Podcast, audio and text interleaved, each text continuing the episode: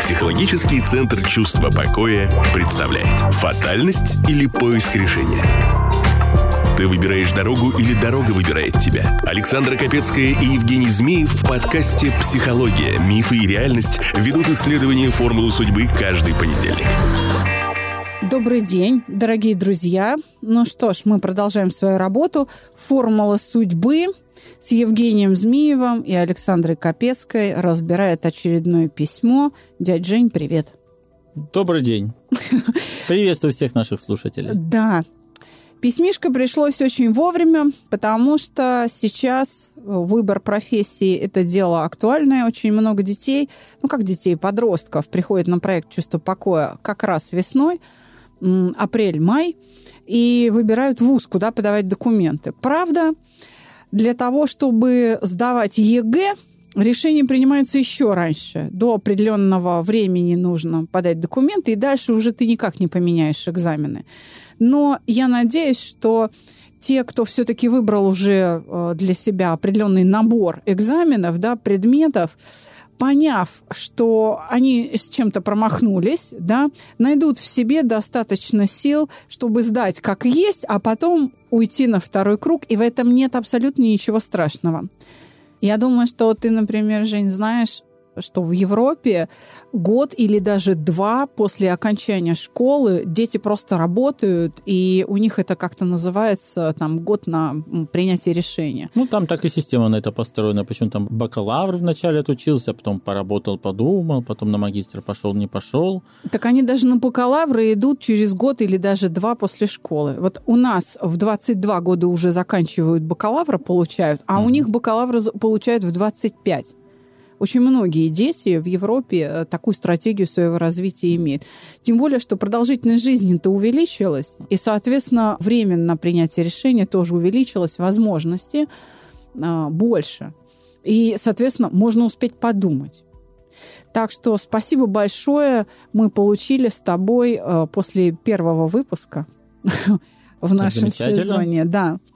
Ну и я напомню нашим слушателям, что Евгений Змеев – это специалист по формуле судьбы, эксперт, который пришел в формулу судьбы решать свод, анализ или решать это сложное уравнение из бизнеса. Это опытный менеджер – ты каким бизнесом руководишь? Расскажи немножко. Ну, сейчас я руковожу консалтинговым бизнесом, а, председатель совета директоров компании, который занимается архитектурными исследованиями и археологическими раскопками. А до этого был бизнес в области связи, телекоммуникации, там был наемным менеджером. Вот так вот. Ну что ж, мы с тобой продолжаем исследование, да? Да. И... Мне понравилось. Посмотрим, как дальше будет получаться. А, кстати, да. Э, мне тоже понравилось, потому что ты взялся э, за то, в чем психологи помочь не могут. Веронике я могу помочь только справиться с переживанием стыда за вот как бы эту неудачу.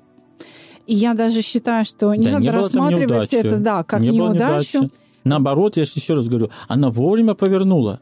Гораздо хуже, если бы она потратила 10-15 лет своей жизни – а потом 40 сказала, а мне это никогда не нравилось. И, кстати говоря, я думаю, что это было очень сильное решение. Наоборот, это был прорыв. Ты абсолютно прав. Знаешь, вот так взять на себя ответственность, принять такое э, волевое решение, это не неудача. И я думаю, что очень многие одногруппницы, ее однокурсницы прям позавидовали ей, что они могут взять и решить это, знаешь, вне зависимости от мнения родителей, не побояться это реализовать. Это действительно очень сильный шаг. Но э, в то же время я сейчас понимаю, что э, она как человек, который имеет тягу вот к естественным наукам, в некотором роде, ну, почти угадала вот так. То есть она все-таки пошла туда, где предметное знание, да? Ну, То есть, да. Э, да. И знания-то лишними не бывают. Жень, ну согласись. Ну нет лишних Медицина знаний. – это знание плюс гуманизм. А ей гуманизм, я говорю, это чуть-чуть второе, это больше состояние души. А мы же говорим о профессиональной реализации. Да, я другом. Поэтому медицина, медицина, она будет интересоваться всю жизнь. Домашним доктором, любопытство, изучать технологии. Но это всегда будет сбоку. Да, я о другом. Я говорю, что лишних знаний не бывает. Не надо смотреть. Вот вы пошли куда-то учиться, и потом вам это разонравилось. Это пригодится в жизни, ну правда, нет лишних знаний, я про это. Но сейчас мы будем говорить о том, о судьбе уже, да, не, не о выборе профессии, а о судьбе. И письмо, которое я тебе давала в прошлый раз, написала сестра или э, как бы добросердечная тетя тех э, героев, о которых мы сейчас будем говорить. Но нам, прежде чем приступим к письму, нужно вот что понять. Понимаешь, тип личности психологи как-то определяют, ну, более-менее. Существует там тьма способов классификации типов личности, чтобы разобраться в характере человека нам предлагается гигантское количество методов внутри психологии. А есть еще смежная с психологией или условно смежной области. Хироманты, например, определяют характер, да, там фаланги пальцев большие, небольшие линии, там эти глубокие, неглубокие, со звездочками, со островками, простая рука, простая судьба. Ну, типа ты тупой, ты, да, в общем, гладкая, так сказать, у тебя в том числе извилин мало. Ну, условно я сейчас, да. Если э, богатый узор на руке, о, там ты, значит, развитая личность, там навороченный и так далее, да. Но но есть физиогномисты, особенно вот э, в криминологии, служба, которая охраняет государство, отделы внутренних дел, да, те, кто в уголовном розыске работает, активно пользуются. Может быть, и военные специалисты, мы с тобой просто об этом не знаем, физиогномисты, угу. да, физиогномистикой. Но это не только как бы генетическое расположение там костного скелета на лице, да, но и мимика.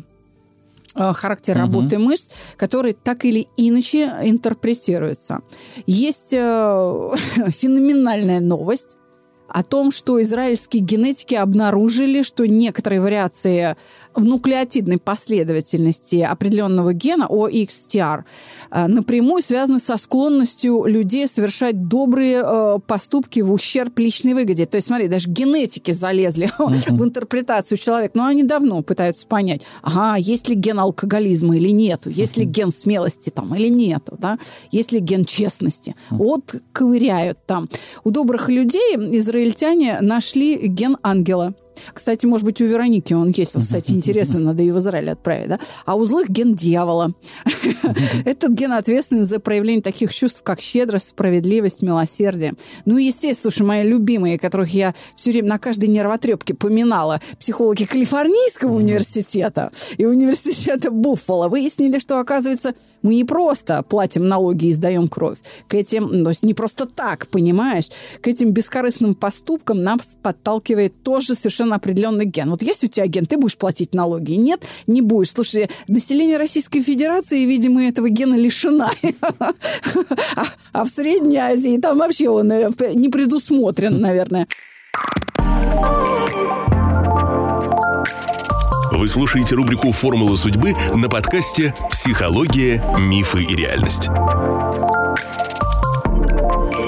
Это еще не все. Ну что ж, генетики все время что-нибудь доказывают. А они нашли ген, отвечающий за интеллект и математические способности, которые часто встречаются у мужчин, но иногда у женщин, как они считают. Хотя вот тоже генетика – это больше фантастическая наука, чем, ну, не знаю, не, не разбираюсь, но мне кажется, что на генетику списать можно все, а они сами не знают. И, знаешь, все это потом мистифицируется. Генетики же доказали, что умные э, люди обречены на вымирание – вот любят они, да, позитива внести в нашу жизнь. Наблюдения за жизнью исландцев э, и анализ их ДНК помогли ученым э, доказать э, расхожее такое представление о том, что склонность к обучению и высокий уровень интеллекта негативно влияют на перспективы продолжения рода. Сейчас жители мегаполисов с высшим образованием, а я с двумя, с ужасом думаю, боже мой, зачем же я отправила детей по университетам учиться? на самом деле. А по формулам судьбы все по-другому. Вот, да, хотел сказать, есть что... в формулах знаки, которые говорят, что детей может быть очень много, и родители хотят детей. А есть знаки, которые говорят, что особенно не хотят детей, не понимают, их заводить, наверное, будут по минимуму, либо вообще не заводить. Я тоже э, хотел сказать, что на самом деле корреляция это такая себе. Это, знаешь, э, я еще раз говорю, на генетику может все что угодно списать, но это тоже неочевидные вещи. Как эти корреляции находятся, это тоже, знаешь, э, из области фантастики. Как говорят мои коллеги-врачи, друзья, говорят, от лукавого это все. вот. Ну, а я использую когнитивно-эмотивную диагностику. Это метод, который был создан в рамках моей научной школы, создателем этой школы, да, ее родоначальником Юрием Михайловичем Орловым и э, его докторантом Творговой э, Надеждой он исследует некоторые черты менталитета, то есть определенные реакции только на пять переживаний, обиду, вину, стыд, страх и гнев. И мы используем именно эти переживания для диагностики, потому что они повседневные, то есть они чаще всего переживаются э, изо дня в день и, соответственно, дают наиболее характерную картину. Но, понимаешь, это же не генетически предрасположенность. Это результат или продукт воспитания. Это продукт культуры, усвоения культурных стереотипов. Это результат научения. А научение – это закон, физиология. И мы просто смотрим тем самым в когнитивно-эмотивном тесте. У нас сейчас электронный, цифровой, он полностью автоматизирован.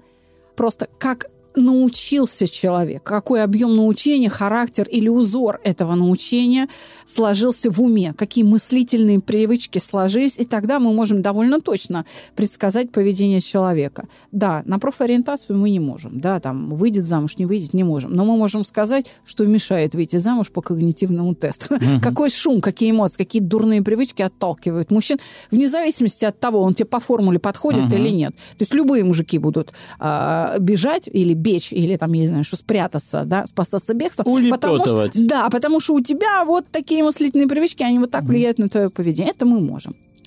Но и э, говоря о теории научения, это теория из медицины, которая почему-то не пользуются психологи, а, собственно, для них закон научения открывали. И закон научения имеет там 4 или 5 интерпретаций. Я пользуюсь той интерпретацией, которая принадлежит э, лауреату Нобелевской премии от медицины, одному из двух всего лишь, Ивану Павлову. И я хочу сказать, что какими бы ни были гены, среда обитания, условия, в которых происходит научение, то есть возникновение новых видов поведения, в том числе и умственного поведения, будет определять, кем ты станешь. Иными словами, мы все знаем детей Олимпиады. 80-й год, и появились мулаты да, а, в, в СССР. Uh-huh. Или а, оставались здесь чернокожие и уже здесь рожали, и здесь они получая гражданство СССР, шли в российские школы, угу. в советские школы.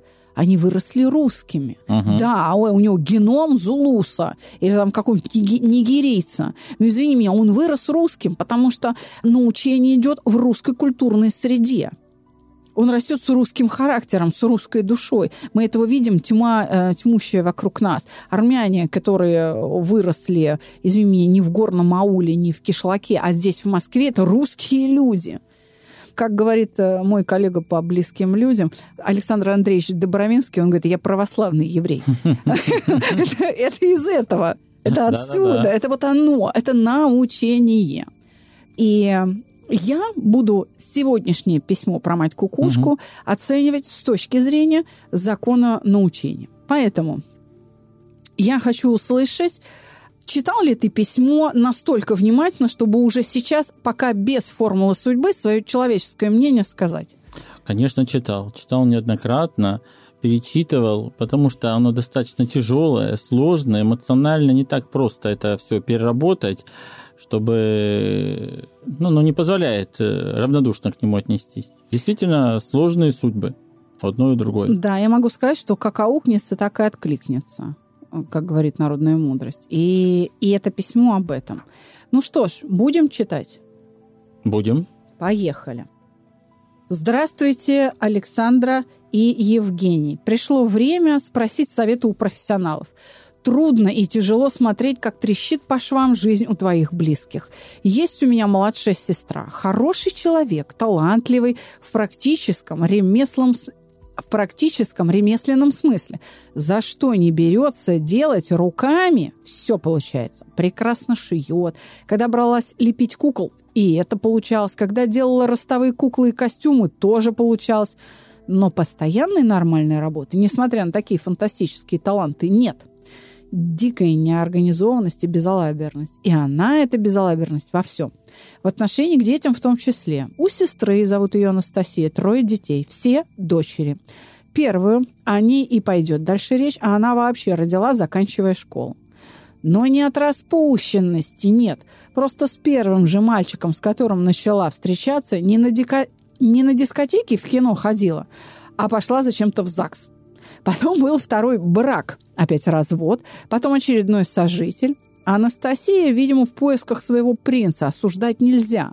Но, сказать, это нормально. Проблема в том, что она абсолютно мимикрирует под очередного мужа-сожителя. Если бы не было так грустно, было бы смешно. Живя с мужчиной белорусом, она начала разговаривать с акцентом. Это происходит помимо нее. Просто если существует категория женщина-мать, женщина-жена, то вот она жена в апогее. Дети вторично. Как бы она ни пыталась периодически доказывать на словах обратное, только лишь на словах. Между тем, старшая дочь Александра очень ранимое создание и очень, что называется, мамошная. А мамы и не было никогда, вплоть до того, что и физически не было. Долгие годы всех троих воспитывала бабушка сильно далеко проживающая. И вот у Саши в подростковом возрасте эта внутренняя брошенность наложилась на пубертат начала пить, начались сомнительные друзья, руферство и выкладывание в Инстаграм. Я вообще считаю, что этим риском и экстремом она пыталась привлечь мамино внимание. Был, оказывается, аборт в 15 лет и вовсю принимались наркотики. Вот только тут Анастасия схватилась за голову, в смысле мама, да? Но тоже так себе схватилась. Она сдала Сашу в реабилитационный антинаркотический центр в другом городе, где Саша прожила больше года. Вернулась странная с потерей социализации, медленно восстанавливается, с матерью жить не захотела, познакомилась на постреабилитационных встречах, как встречи обязательные у анонимных алкоголиков с парнем и поселилась с ним. Это, кстати, очень типичная картина. Жень, я тебе хочу сказать, я же работаю с наркозависимыми. Угу. Абсолютно. Они как бы вот в своем потом варятся. Хотя отношения с матерью вроде, вроде видишь, как и хорошие.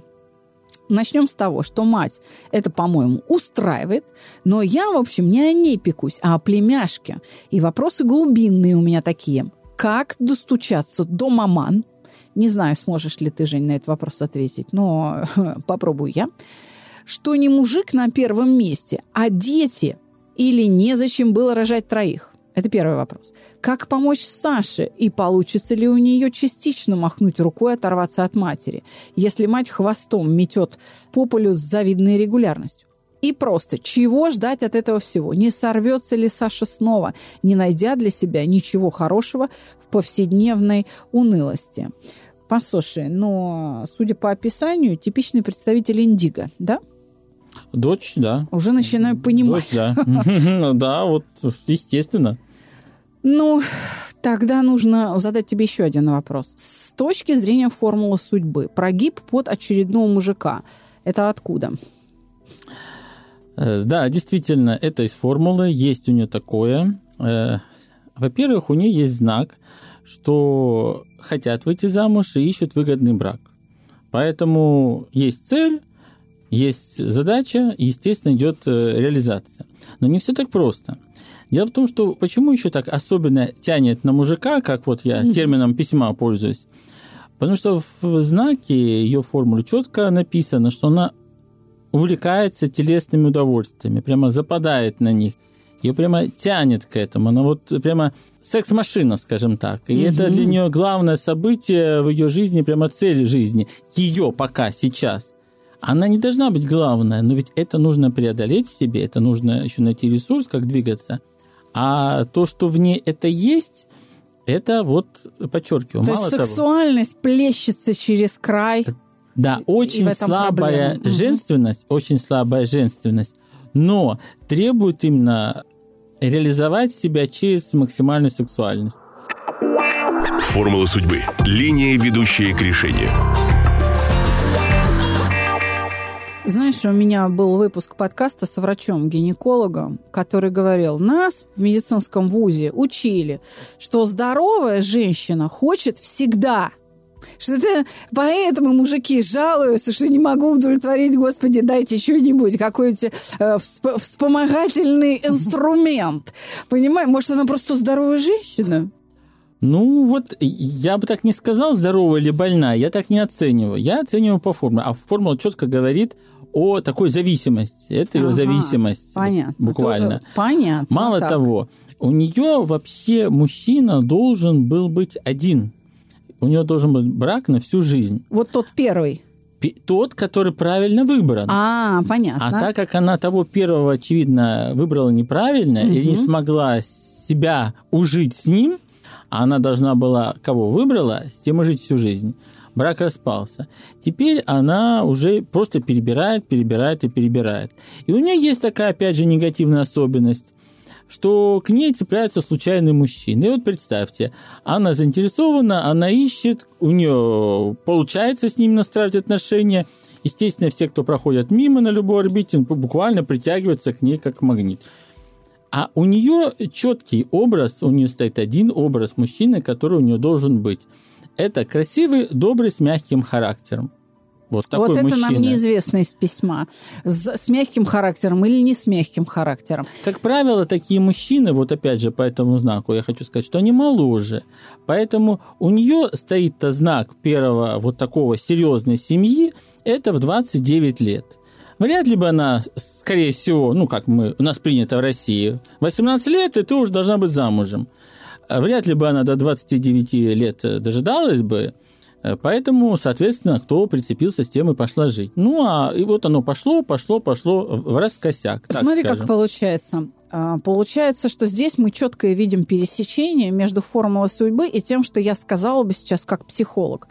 А, Ребенок рожает детей. То есть вот в- взгляд э, психологии, именно профессиональный взгляд психолога, она не повзрослела, понимаешь? Даже с рождением троих детей она все еще ребенок. Она все еще ведет себя как подросток. Да, Они да, для нее да. как игрушки, как куколки, с которыми вот там поваськалась, а ну ладно, мама уберет. Мама так. лучше знает. Всё Знаешь, так, так, домашних так. животных так заводят.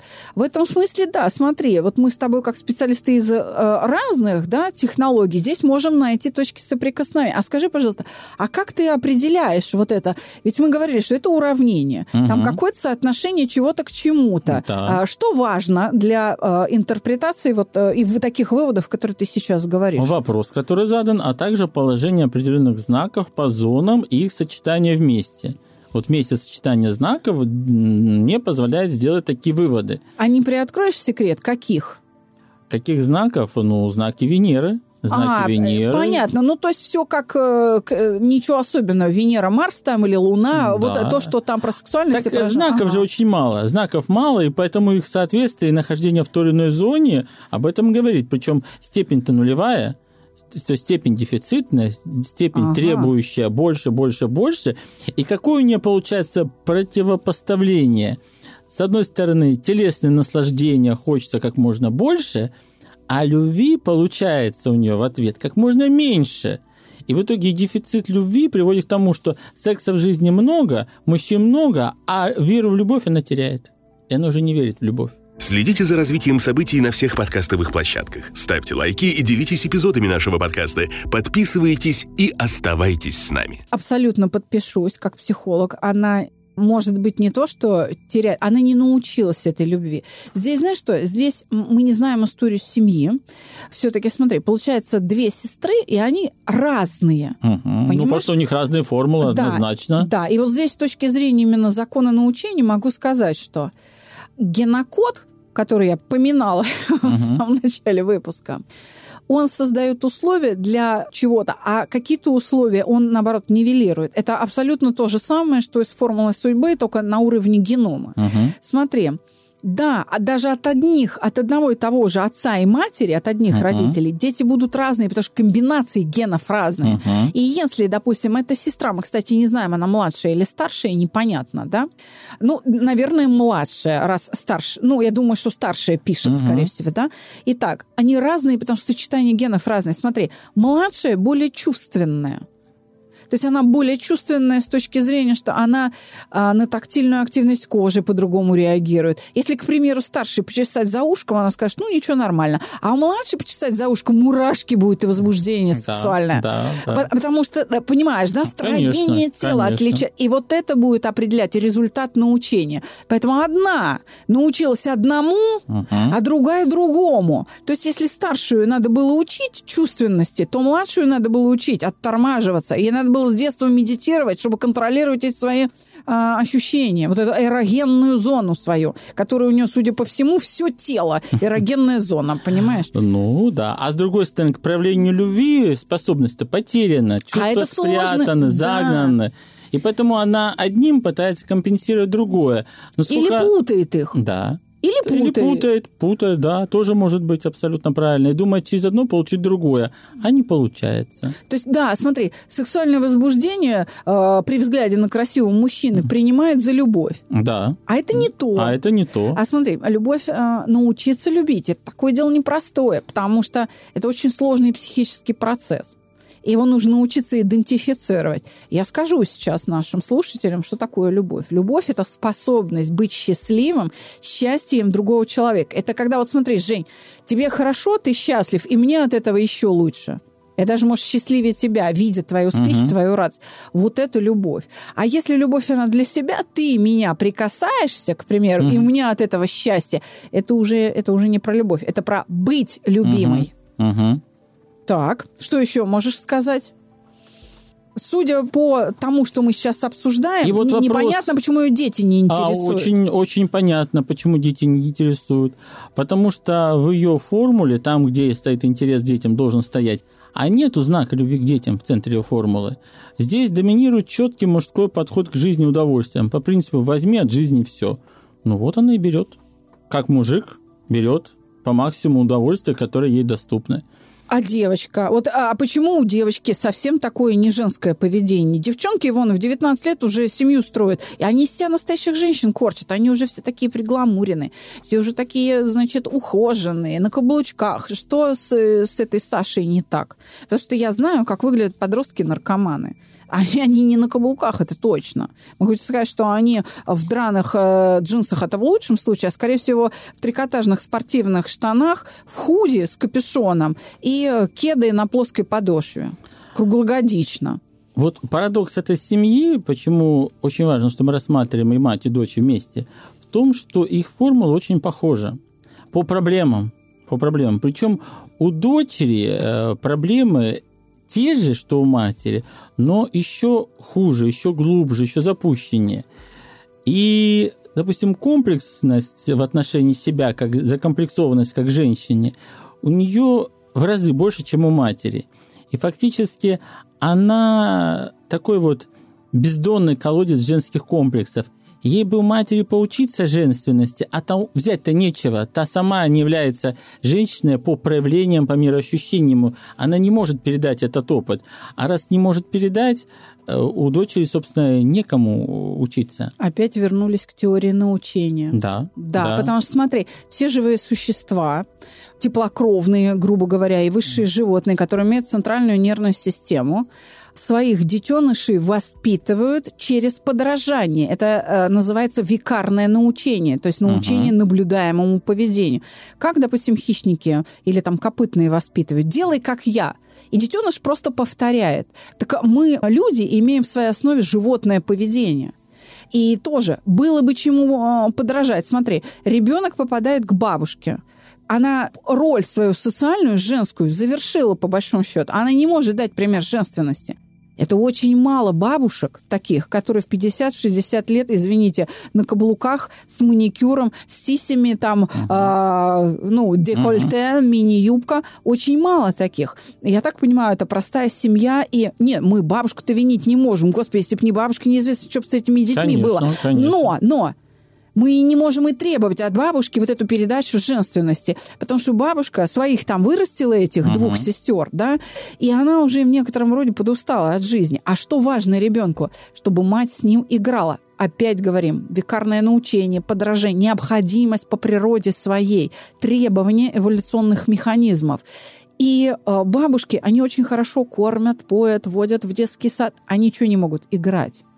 Потому что эта мама встанет на четвереньки и будет на загрузках катать, изображая из себя лошадку. Бабушка такого не сделает. Эта мама сядет на лесопед и скажет «Погнали!» Правда? Да, да. Это мама да. будет в куколке ля-ля. Смотри, я тебя сейчас научу, ты в куклы играть не умеешь. Давай, тут ма, дочки матери, там все дела. Сюжеты придумает и, и научит. А бабушка, бабушка думает, господи, опять. Да. Но все равно душевный заряд будет не такой. То есть очень мало таких бабушек. И требовать от них нельзя.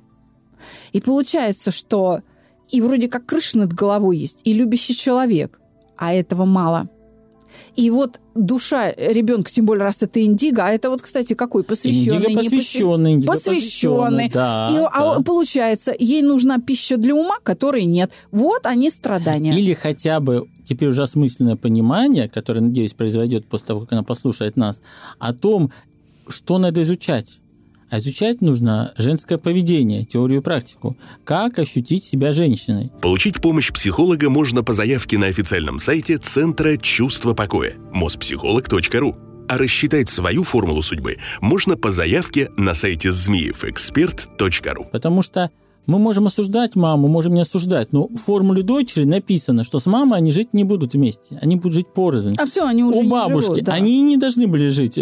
Так вот получилось, что она и должна была жить у бабушки, и она, собственно, и прожила у нее. С мамой они будут так, как подружки общаться, на расстоянии. Поэтому таких материнско-дочерних чувств нет ни у одной, ни у другой. Получается, что они не нужны во благо дочери. Мама-то все так. равно реализуется каким-то другим своим путем, да, а дочери... Ну, я бы тоже, наверное, как Причем, специалист дала что интересно, так как у них схожие формулы, угу. получается, для дочери пример мамы – это пример, как жить легко, что из этого получится, но как не надо жить. Как не надо жить. А это, кстати, очень важно. Иногда это важнее вот. того, что называется положительный пример. Поэтому здесь дочь должна понимать, что она должна менять в себе, как она должна искать женственность в себе. Э, а вот можешь развернуть ответ? Как? Сейчас пытаюсь, потому что я начну сейчас с другой стороны Давай. зайду. Дело в том, что она также хочет искать мужчин, ей также нужен один мужчина на всю жизнь, но вот мужчина, если маме мужчина это как развлечение, приятный опыт, ну, условно приятный ну, опыт, да. раз она с ними находится, то для дочери мужчина будет как испытание. Потому что это испытание будет и злом, и злобой, и завистью, и предательством, и истерической любовью, и провокациями. То есть мужчины будут приносить ей в жизнь кучу, кучу проблем. Так уже в 15 лет аборт. О, вот, уже. Так вот. Это, это я не хочу прогнозировать, но обязан предупредить, что именно они будут приносить ей до тех пор эти проблемы в жизнь, пока она не научится пониманию себя и своей женской природы. То есть ей нужен прям психолог? Ей нужен психолог, но ей нужен психолог только после того, как она начнет понимать, изучать образ женщины, кто это, что это. А психолог уже должен помочь ей становиться таковой. Потому что если она не изучит, не представит у себя это в осознанном виде, психолог не поможет. Потому что он будет учить тому, чего она не представляет и не понимает, зачем ей это нужно. А комплексов, страхов у нее настолько много, что просто копать лопатой бесцельно, это не перекопать, это все равно, что перекапывать гору, она будет бесконечная. А вот если будет цель, тогда хотя бы результат будет более-менее ощутим и более-менее быстрый, тогда будет понятно, что меняется и к чему это придет. Поэтому здесь э, у дочери очень э, сложная в этом отношении картина, плюс она сама достаточно скажем так, не уверена в себе, очень боится всего, боится очень многого, самое главное, себя, себя она боится. И опять же, мужчины будут ей приносить проблемы. Даже на работе мужчины-начальники будут приносить ей проблемы. Есть рецепт от психолога. Замечательно. Он в правде. Он в правде. В свое время Уильям Шекспир, кстати, дал гениальную мысль, которую, наверное, никакой другой психолог лучше не выразит. Но это абсолютно психологический совет и очень практичный. Mm. Будь верен себе, и тогда столь же верно, как ночь сменяет день, последует за этим верность и другим людям. Вот когда она перестанет саму себя предавать, эта девочка, mm-hmm. у нее наладится жизнь. Она будет видеть этих лизоблюдов, подлецов. Она их будет, она потому что будет узнавать в них себя, ту прошлую. Психолог Александра Капецкая и экономист Евгений Змеев разбирают ваши письма. В каждой строке просьба о помощи, и выход найдется. вот эту предательницу, и она будет огорожена от такого рода рисков. Честность. Честность, правильно. Тогда она перестанет бояться себя, потому что она перестанет врать. Мгм. Здесь нужна искренность перед собой. А вот, кстати, в достижении этой искренности психологи вполне успешны. Ну уж вот за себя точно могу сказать, я много раз это проделывала, у меня обширная практика, здесь я точно буду полезна. Отлично. Плюс ей нужно еще, чтобы начать новую жизнь, это стать уверенной в себе, найти себя в работе. То есть это человек, который отдает себя людям, отдает себя другим, приносит пользу другим и реализуется в работе. Еще раз подчеркну, ее достаточно много сил, активности, которые нужно вот туда нести, отдавать, помогая людям. А о работе мы можем что-то сказать? Все-таки Э, молодая девчонка-то надо как-то ну, пробросить. Конечно, конечно, конечно. Арядные, дай клубочек ей. Ввиду ее молодого возраста и вот такой ситуации, грубо говоря, около дна, ну, будем честными, около дна, ситуация с высшим образованием сейчас, ей, конечно, эта рекомендация ни о чем. Она туда не дойдет, не пойдет и утонет в болоте по пути. Поэтому ей бы здесь важно пойти туда, где она уже сейчас начнет приносить пользу людям. Это больницы, это медицинский центр, где она может работать медсестрой. Понятно, медсестру тоже надо учиться. Волонтером? Волонтер. Сейчас вот, в ковидные а, времена вот, волонтеры вполне вот. себе. Волонтером. Дальше уже работая, принося пользу, можно получать практику, дальше учиться на медсестру, медсестрой. Можно пойти, опять же, в благотворительный фонд тем же волонтером. Э, В хосписы можно идти. То есть там, где ты сейчас можешь проявить свое сочувствие, которое у нее есть, душевное сочувствие, работая со взрослыми, работая с детьми, кстати, с детьми тоже важно, там, где она может приносить пользу людям. И там она в работе будет укреплять себя, будет видеть, что она нужна людям, такая, какая она есть. Так. Она полезна людям. Люди будут, естественно, ей э, ответ э, благодарности, ответ позитивную энергию давать, и она начнет меняться. Начнет меняться, и у нее, подчеркну, в карьере у нее очень хороший успех. Буквально карьера начнет сама развиваться. Ей будут предлагать повышение, передвижение, переквалификацию, дальше, дальше, дальше, дальше. И даже если она пойдет помощником воспитателя выносить ночные, там, дневные горшки у детей, буквально очень быстро, за 5-10 лет она станет заведующей детским садом. Она может Но даже- опять же, если она индиго, значит, она умеет думать. Она Значит, она умеет, да. быстренько Да. включится и освоит. А, Но, Жень, извини, тут как бы э, вне зависимости, тут уж что бы формула ни говорила, судьбы. Но я тебе скажу, что культура мышления, которая формируется в среде обитания, то есть вот в той семье, в, в тех обстоятельствах, в которых ребенок рос, она, ну, условно, не даст написать пьесу и стать Достоевским, если ребенок грамоте не обучен. Конечно. Понимаешь? Конечно, То есть конечно. здесь формула формулой, но есть еще и а, среда обитания, вот которую ты и придется преодолевать, девчонке. Да, да. И это тоже надо понимать. Потому что, да, именно культура определяет тот набор рецептов, который находится на руках у человека, который может использовать один их или десять. И вообще, видит он хоть один хотя бы. Или у него бесперспективно. Потому что опасность, которая у нее есть, это то, что не найти себе профессии, потерять себя и в итоге, опять же, практически остаться в том болоте, а у нее не будет э, стабильности в этом болоте, у нее будет просто деградация. А деградация приводит к одному, мы уже знаем, к Ты как- сожалению. да, ты как ты говоришь, медицина, педагогика, то есть уже формула видит э, направление. Конечно, куда ей надо идти. конечно, А можешь конечно. развернуть? Потому что очень хочется понять, есть ли, э, согласно формуле судьбы, у девчонки шанс на нормальную жизнь или уже все упущено? По- Потому что, смотри, я знаю ответ. Вот я, например, своими средствами этого ребенка могу привести в чувство. А вот. Но мне бы хотелось э, допустим, в виде формулы судьбы иметь методическую поддержку того, как это упростить. Мгм. Понимаешь, чтобы не заниматься подбором, а прям точно знать, идем туда, и я уже знаю, что я, я как психолог должна для этого сделать. Так есть ли шанс или нет? Что все-таки за профессия? Вот куда я разворачиваться? У нее шансов много, но я хочу подчеркнуть, я еще когда анализирую, я анализирую с той исходной точки, с которой она находится сейчас. Потому что у нее выбор любой. Вот вообще может стать кем захочет, как захочет. Но из болота в космос не стартуешь, Да. к сожалению. Да. Поэтому я даю те рецепты, которые подходят именно ей, начинать с простой волонтерской деятельности, где она приносит пользу людям и душевное тепло здесь и сейчас. Это подчеркну. Детские сады, хосписы, больницы, медицинские учреждения. Благотворительные фонды. Благотворительные фонды, да. Там, где она начнет сразу проявлять себя. И я подчеркну, карьера у нее заладится с любой из этих точек сразу, быстро. Ее заметят, ее трудоголизм, ее успешность, ее желание работать и отзывчивость.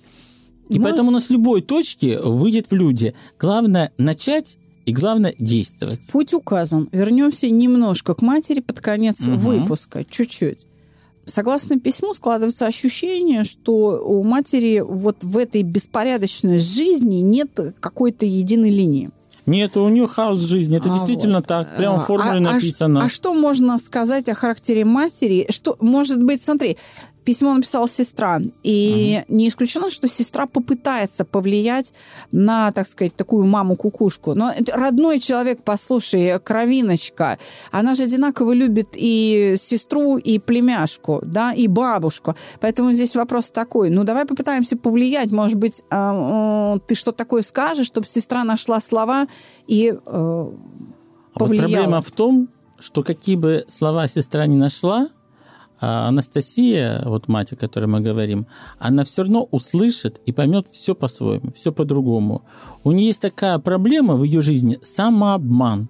Она обманывает себя на каждом шагу. Все, то есть бросить к чертовой матери это дурное дело. К сожалению, нехитрое, пока да. она сама в себе не разберется, сама не поймет, что она себя обманывает, невозможно. Мало того, рецепт ее выхода какой? Так как у нее достаточно много мужских э, знаков, она такая достаточно жесткая, твердая, ее задача определиться с тем, что ей нравится, потому что все-таки она уже не молодая э, э, женщина, скажем так, 35 лет, много впереди, но много и позади. И взять то дело, которое она хотя бы уже занимается, делает, и скрупулезно, тщательно им заниматься, чтобы стать профессионалом высшее качество в этом деле. У нее это получится, она сможет. Это ее рецепт выхода вообще на жизненную орбиту, на стабильный успех жизненную орбиту. Если бы ко мне пришла вот эта сама Анастасия, знаешь, что бы я сказала? Потому что, не зная формулу судьбы, я с подобными ситуациями разбиралась. Знаешь, что я бы сказала? Я бы сказала, воздержание. Нет, серьезно. И те, кто слушал меня, у них все получалось. Я говорю, вот эти мужики, вот это секс, эротика, это шум, который нужно выключить. Заткни уши в этом смысле. Как, значит, выключить шум? Мы сексуальное желание просто угошали достаточно... Его нельзя полностью устранить. Итерационное угошение не может э, лишить тебя природных механизмов. Но его можно поставить под контроль. Можно сделать сексуальное желание адекватным возможностям организма и ситуации, в которой находится Анастасия. У меня было много случаев, когда мужики, которые не пропускали ни одной юбки, и поэтому один развод, второй, и потом, ну, в общем, в ужасе попадали ко мне, давали согласие на такую процедуру. Мы выполняли в уме некоторые действия, сексуальное желание уходило, оно переставало быть навязчивым. Ну, есть эрекция с утра, но это же не надо, что ей надо сразу воспользоваться, ну, грубо говоря, да. Сегодня же днем, найдя там какую-то девочку в метро, да, но как только у них вот это вот э, происходило, они прибегали ко мне на урок со словами «Я сегодня с коллегой по работе кофе пил, ты представляешь, с женщинами есть о чем поговорить». Для них мир открывался.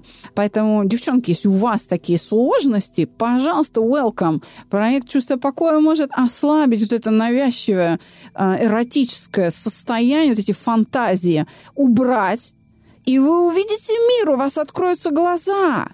И вы сможете наконец сосредоточиться на чем там ростовых куклах или на чем. Реализоваться профессионально, и все, жизнь наладится. А- Но это и без формулы судьбы, мне Анастасия понятно. это очень важно, потому что у нее стоит такой знак, который ей позволяет легко задруживаться с мужчинами и буквально навязывать себя мужчинам. Поэтому хочет мужчина или нет, она буквально решает задачу за него, за себя и за того парня. Поэтому здесь ей это очень действительно важно, чтобы, как говорят, закрыть одну чакру и открыть другую чакру. Чакру продуктивной профессиональной деятельности. И жизнь станет совсем другой. Ну что ж, спасибо большое. Евгений Змеев, мой соведущий. Мы на формуле судьбы, но мы продолжаем исследование. Я думаю, что сегодня мы с тобой хорошо нашли соотношение между формулой судьбы и законом научения. Смотри, мы можем более четкую картину, более ясный узор строить. А если бы мы еще взяли когнитивный мотивный тест всех героев, угу. то мы бы еще точнее проложили маршрут. Я думаю, что это оправдано. Берешь следующую задачу? Конечно, конечно. Ну, пришло письмишко, где мы продолжим исследование предназначения твоими методами, да, потому что, ну, я уже говорила, для психологов это слабое место. Отрасль ты не знает ответа. Если про научение я могу сказать, да, то про все-таки выбор профессии, ну, не могу. И вот сейчас пришло письмо от мужчины, от парня, который радикально сменил профессию. Интересно. Да. Он из физтеха превратился в режиссера. Вопрос. А деньги где? Семью-то надо содержать, он же мужик. Берешься? Берусь, потому что в формуле должны быть ответы на этот запрос. То есть формула может сказать, а где деньги? Вот четко, четко, да. Про деньги формула всегда четко все говорит. Ну что ж, друзья, и я заканчиваю второй выпуск первого сезона «Формулы судьбы» фразы, знаменитой фразы из знаменитого фильма Джерри Магуайр. «Покажи мне деньги!» Скоро увидим, покажу. До свидания. До новых встреч. До свидания. В следующий понедельник слушайте. Формулы судьбы. Давайте решать вместе каждый понедельник. Встретимся в следующем выпуске, друзья.